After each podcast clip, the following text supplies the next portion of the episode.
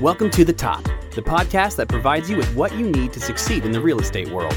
Brought to you by the Collin County Association of Realtors.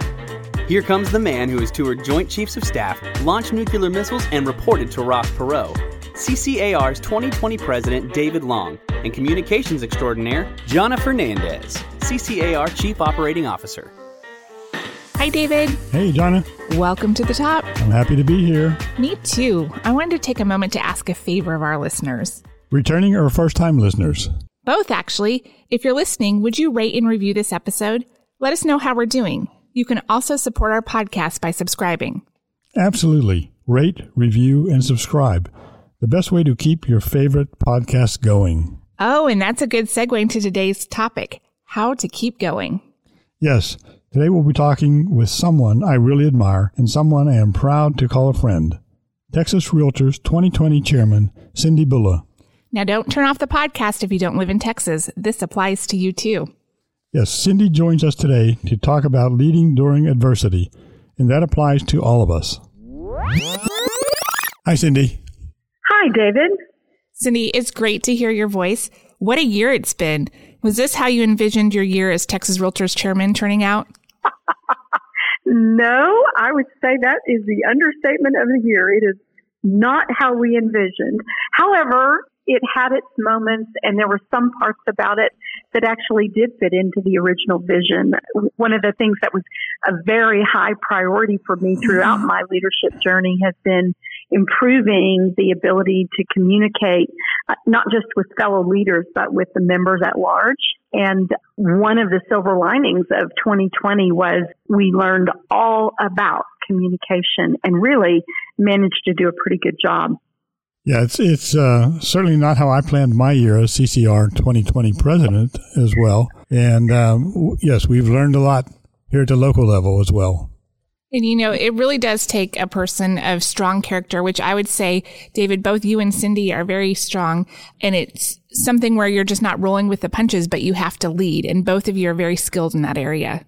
I was just going to point out that one of the things that was, we've always known this, but was extremely, we became even more aware of this during 2020 was the value, the significance, and the importance of the local level associations because no matter what we did at the state and national association, all of that was for us to know what to do, what was needed, we had to be in communication with the leaders on the ground at the local level. And then to get it delivered and into the hands of the members where it needed to be, we had to have an incredible partnership with our local level associations. And David, you and Collin County Association and really throughout Texas, we saw those local leaders step up and meet a bar that none of us could ever have envisioned needed to be met. And I think it also showed the strength, the connection between the local level, the state level, and the national level, particularly with having real estate as a valuable resource or, you know, um, and it showed how it flowed from the national down to the state, down to the local level. David, you're so, you are so right. The essential services is I think that will be the quintessential and, and historic moment in the realtor family life in that to be essential, to continue to practice our business during 2020 and especially during those early months when everything was so up in the air and so unknown, we needed to be declared essential, not in one place, but in three places. And so at the national level, a seemingly impossible task of getting the Department of Homeland Security to go back and sort of rewrite its de- definition of essential services to include shelter and to include commercial and residential real estate. Who, who could accomplish that but the National Association of Realtors did.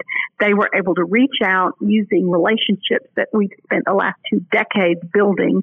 They reached out and, and almost overnight got that definition included in the uh, Homeland Security's CISA document. And then we had to go to the governor and we had to convince our governor that we could deliver those services in a safe manner. And we could we could set out some protocols and some best practices that would allow our members to do that. And then david you all had to run with it to in your case multiple different jurisdictions who were putting in levels of shelter in place and levels of rulemaking that were that were locally defined. And so all levels of the realtor organization had to use the relationships that they've been building through our public policy and advocacy efforts for decades before to convince those local authorities that yes, shelter was essential and yes, it, our services could be delivered safely. And you all, again, that's another place where our local associations handled that really beautifully and, and all in the middle of pivoting their staff home during the lockdown orders. Right. Yeah. And, um, along with that, you've had, when you and I have talked when we were up in uh, Chicago about a year ago or a little over a year ago, you've had an interesting life. And did, did any of your experiences help uh, with your leadership this year? So I would say to some degree they they helped in that uh, probably all of us have had life experiences that positioned us to be able to react in what amounted to a crisis. But I will say that a personal crisis is one thing, but looking around, and I'm sure you can relate to this, David, looking around and seeing a crisis of a proportion that was prior to that in my lifetime unimaginable and trying to think, okay, I have my personal, my family, my personal health and safety, my circle, those worries. And then I'm sitting here with the membership looking to me saying, okay, here's what we need. What's next? And so the ability to compartmentalize the crisis, that is the immediate need to reach out to family, friends, fellow members, and our communities and make sure that uh, they're safe and they're healthy and they have their immediate needs. Um, and David, you can attest to this, and Collin County excels at this.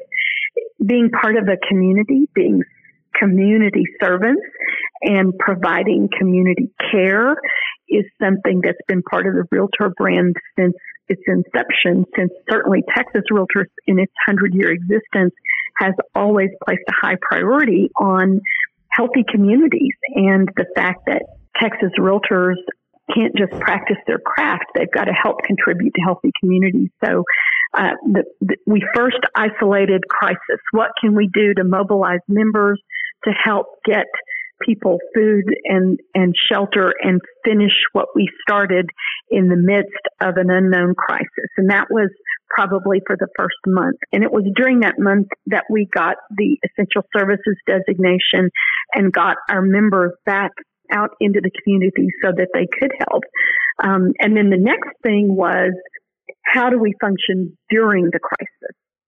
And that how do we function during the crisis is where you as local leaders contacted us and said, we need forms, we need documents, we have delays, we have things that have to be addressed contractually. And so that told your state association what it needed to do. So it had its legal team mobilized to get those forms out and make sure that we had lists of best practices and we uh, we combined the CDC guidelines with the state health and safety and the local health and safety.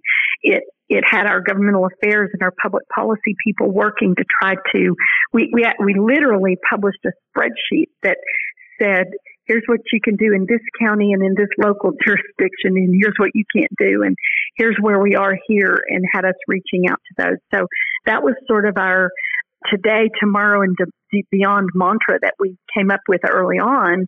We had the today was the crisis. The tomorrow was how do we make sure that we can function during the middle of the crisis? And then the end beyond began with accumulating data so that we can be sure that we know we watch what happened to the market and and how that has affected and frankly has um, hopefully saved the Texas economy from being where it might have been had we been unable to keep the real estate sector of the Texas economy on pace. And not only on pace, but it actually ended up excelling. I think when the numbers all play out by the end of the year, we will all have outpaced 2019, which was one of the most successful years in Texas realtor history.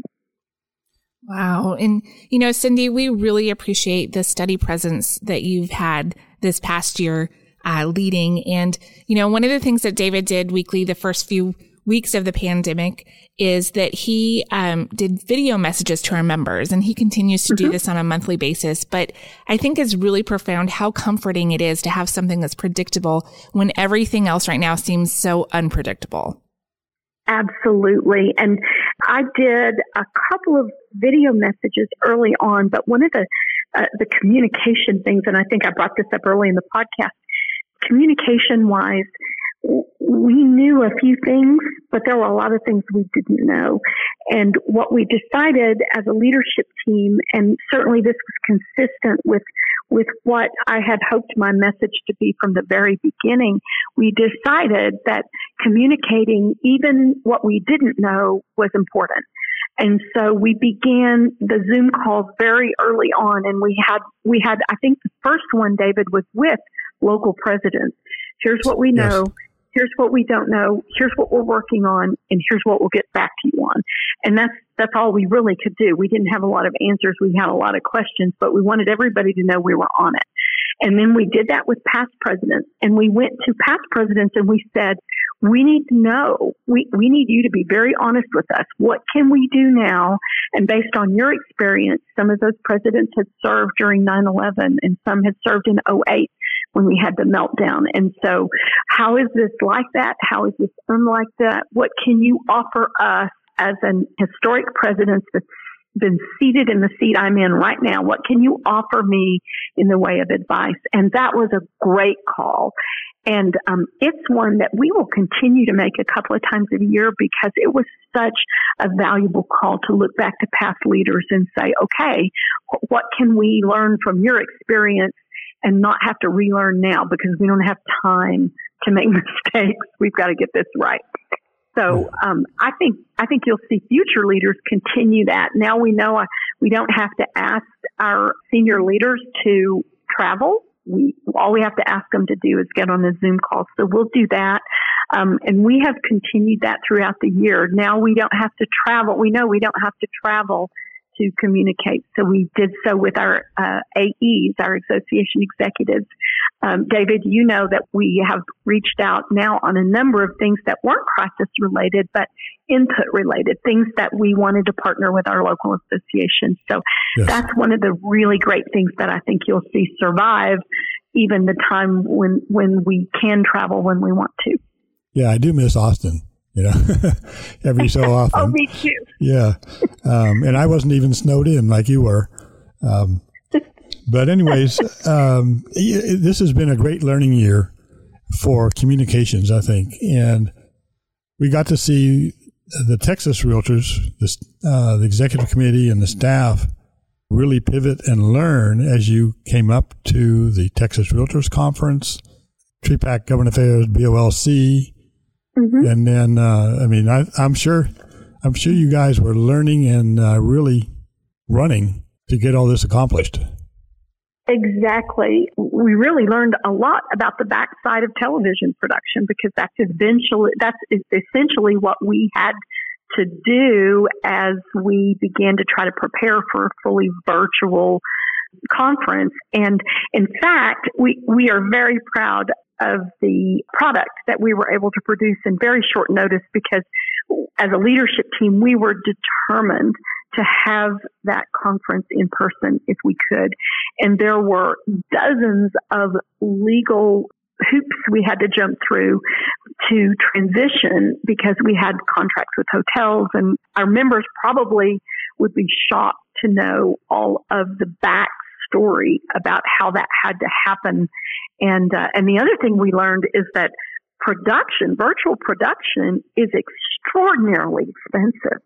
And we spent uh, not as much, but almost as much as we would have for all of the different hotel components that we have to pay for, um, meals and, and things like that when we have an on-site meeting. So um, we we learned a lot about ways that, in other words, we improved at BOLC and TREPAC about how we can do these productions less expensively, but all of that was sort of a journey. And then it, it culminated, I think, NAR learned a lot. They did their first one in May, and then the one they just finished here in November was night and day ahead of that first experience. So everybody's learning from one another as they go.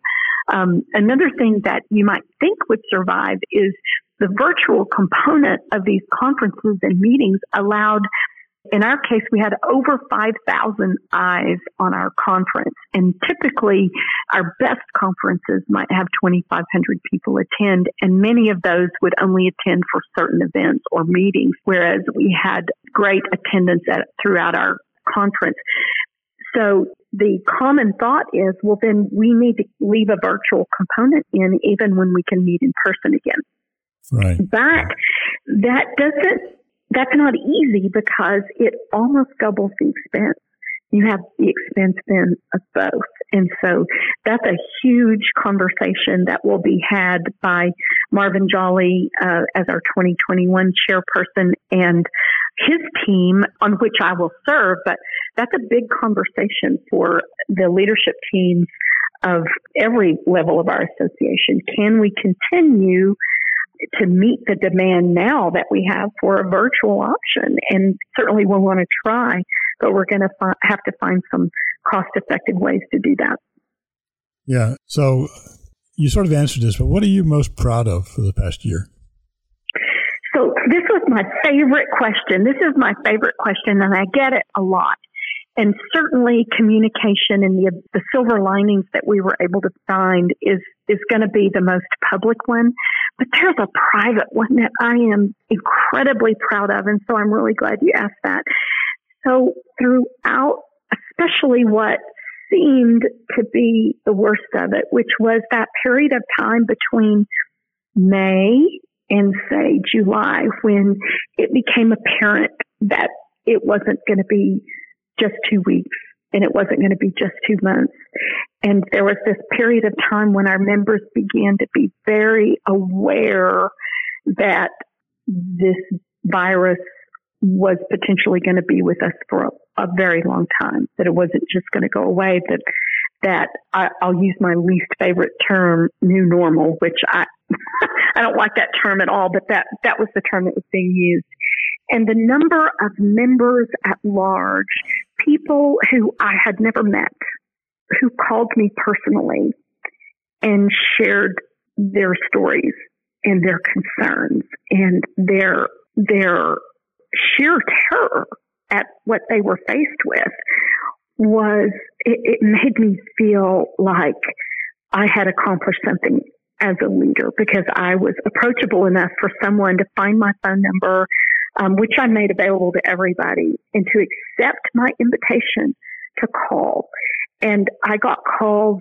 Some of them were very personal calls. My husband is sick, or my wife is sick, or I don't know what to do. My, I can't, I'm, I know we were declared essential, but I'm terrified. I don't want to walk out my out of my house. I'm, I'm vulnerable. What can I do? And, and while I didn't have those answers, the fact that many of the 130 plus thousand members that I served that elected me to serve as their chairman found me approachable enough to make that phone call was probably something that I will cherish for the rest of my life as I transition past my current leadership role.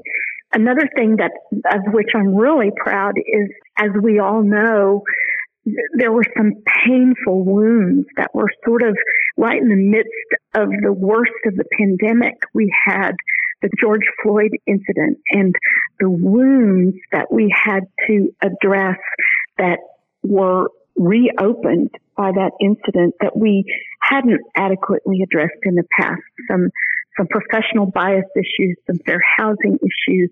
and conversations that were long overdue that had to be had.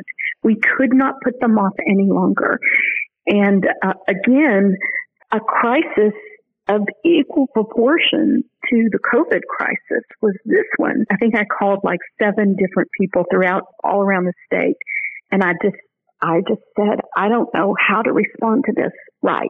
I can't see the world through the eyes that you see the world. And I don't know how to respond to this. And I need to know what you think needs to be done so that I can have collaborate with, with our other stakeholders and try to make statements that aren't completely ignorant because if they're coming from me right now, they would be ignorant. I don't know what it feels like to be you today. And so even that conversation, David, for all the things we didn't know, the conversations were the most important.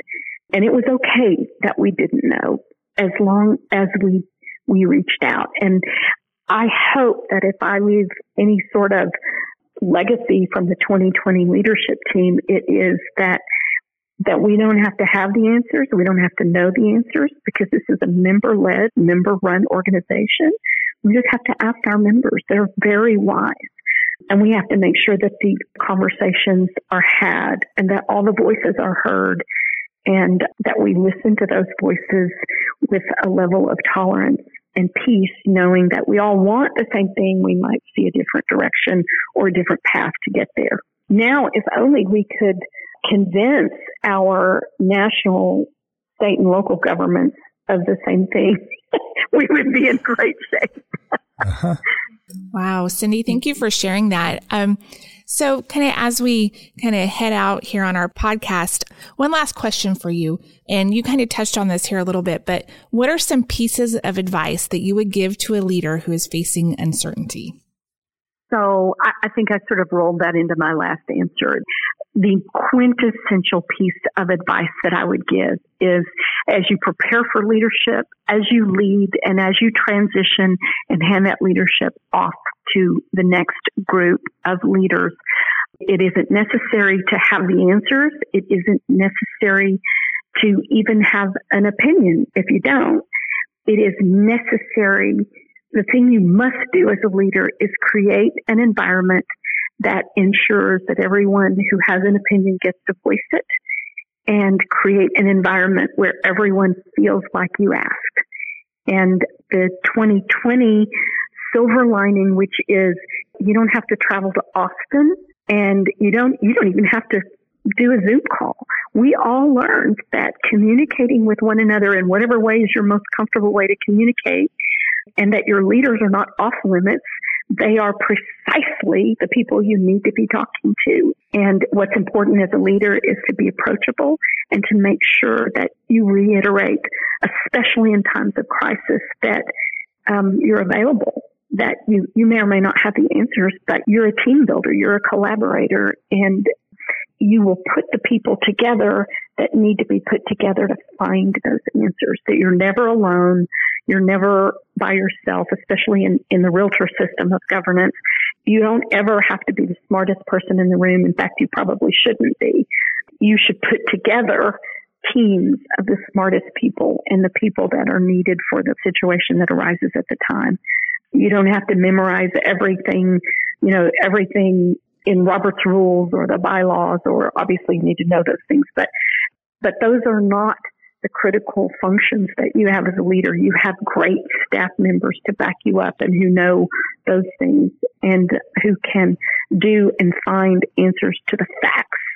What, what you have to do is assemble the group that can have those answers and find those answers and then make sure that everyone gets heard. And, and I'm really, really proud of our 2020 team. And when I say team, I really mean every local association, our national association, and our state association, and the effort, the collaborative effort that we made to address some really gut wrenching issues that just seemed like they kept coming and coming and coming.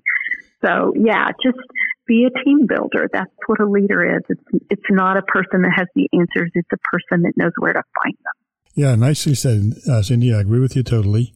And um, Well, thanks for joining us today and for a great 2020 year in your leadership this year. Yes. Thank you.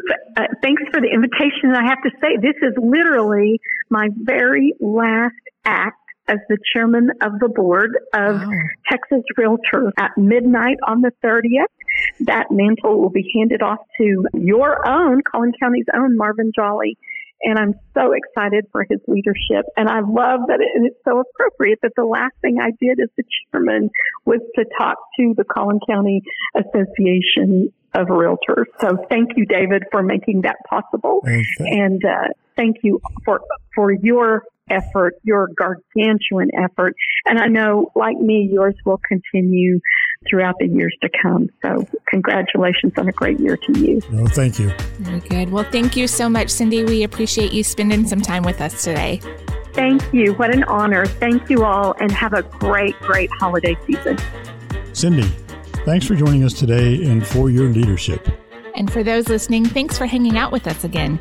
Be sure to subscribe to Welcome to the Top wherever you get your podcasts and leave us a review to let us know how we're doing. If you have a question or topic you'd like us to discuss on the podcast, we want to hear it. Email us at ask at welcometothetop.com and listen to hear it covered. We can't wait to hear from you. Thanks for listening. And until next time, don't forget to call before showing. Special thanks to our hosts, Jonna Fernandez and David Long. Our audio engineer, Garrett Holton.